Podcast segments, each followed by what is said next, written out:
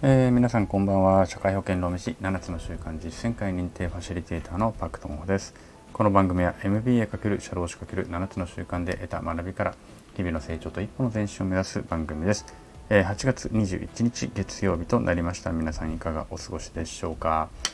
はいえー、っと私は今日から夏季休暇まあ本格的にね夏季休暇が終わってまあ夏季休暇が本格的に終わってって変だな。夏季休暇の間もちょくちょく出勤はしたりとかしていたけれどもまあ今日から本格的に仕事が始まるみたいな感じであります。はいまあそんな人も多いのかなっていう気がしますね。あでもまだちょっとまだ電車少し空いてるかな朝の電車がね。うん。なのでまあちょっと遅いえっ、ー、とお休みを取ってる方もいらっしゃるということだと思います。はい、えー、それでですねえっ、ー、と昨日は13歳からのね MBA っていう書籍を紹介しました。ね、えー、子供にちょっとやってもらおうと思って、えー、そういうね書籍があるよってことを紹介したわけなんですけれどもえっ、ー、とねその MBA の、まあ、私のグロービスのね授業でこの間ねちょあの先生に教わったことまああの授業の本質的な内容ではないんです授業のテーマではないんですけれども教わったことでねあの、まあ、要するに一言で言うと量は質を凌駕するっていう話ですね。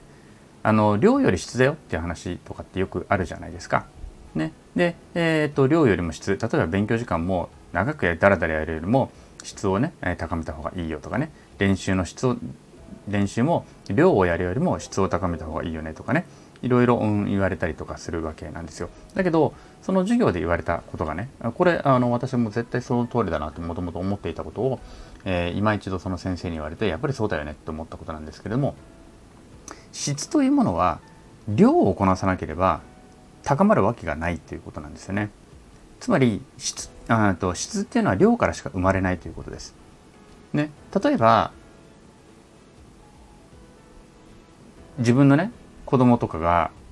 俺は僕は私は将来サッカー選手になってメッシみたいになりたいんですと。というふうに言われた時に皆さん何て答えるかってことですよね。じゃあ質のいい練習しなさいって初めから答える親って多分いないと思うんですよね。多分みんな言うことは誰よりもたくさん練習しなさいだと思うんですよ。そしたらなれるよって話だと思うんですよね。つまり量をこなすことによってどこかの段階でそれは質に転化されていくことはあるかもしれないけれどもそもそも量をこなさないのに質だけで勝負はできるわけがないということですね。そもそも量をこなしてないのに高い質の練習なんかできないということなんですよね。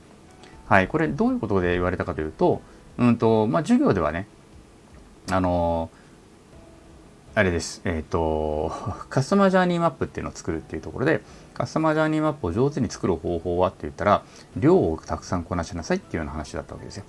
とにかく量をこなさなければ、そんなね、あの顧客の心とかも見えてくるわけがないし共感するようなそのカスタマージャーニーマップなんか書けるわけないんだからまずは量をとにかくこなしなさいということを言われたわけなんですね。それとまあ全てが同じことであってあの量と質っていうところで言うと質というのは量をこなさなければ生まれてこないということです。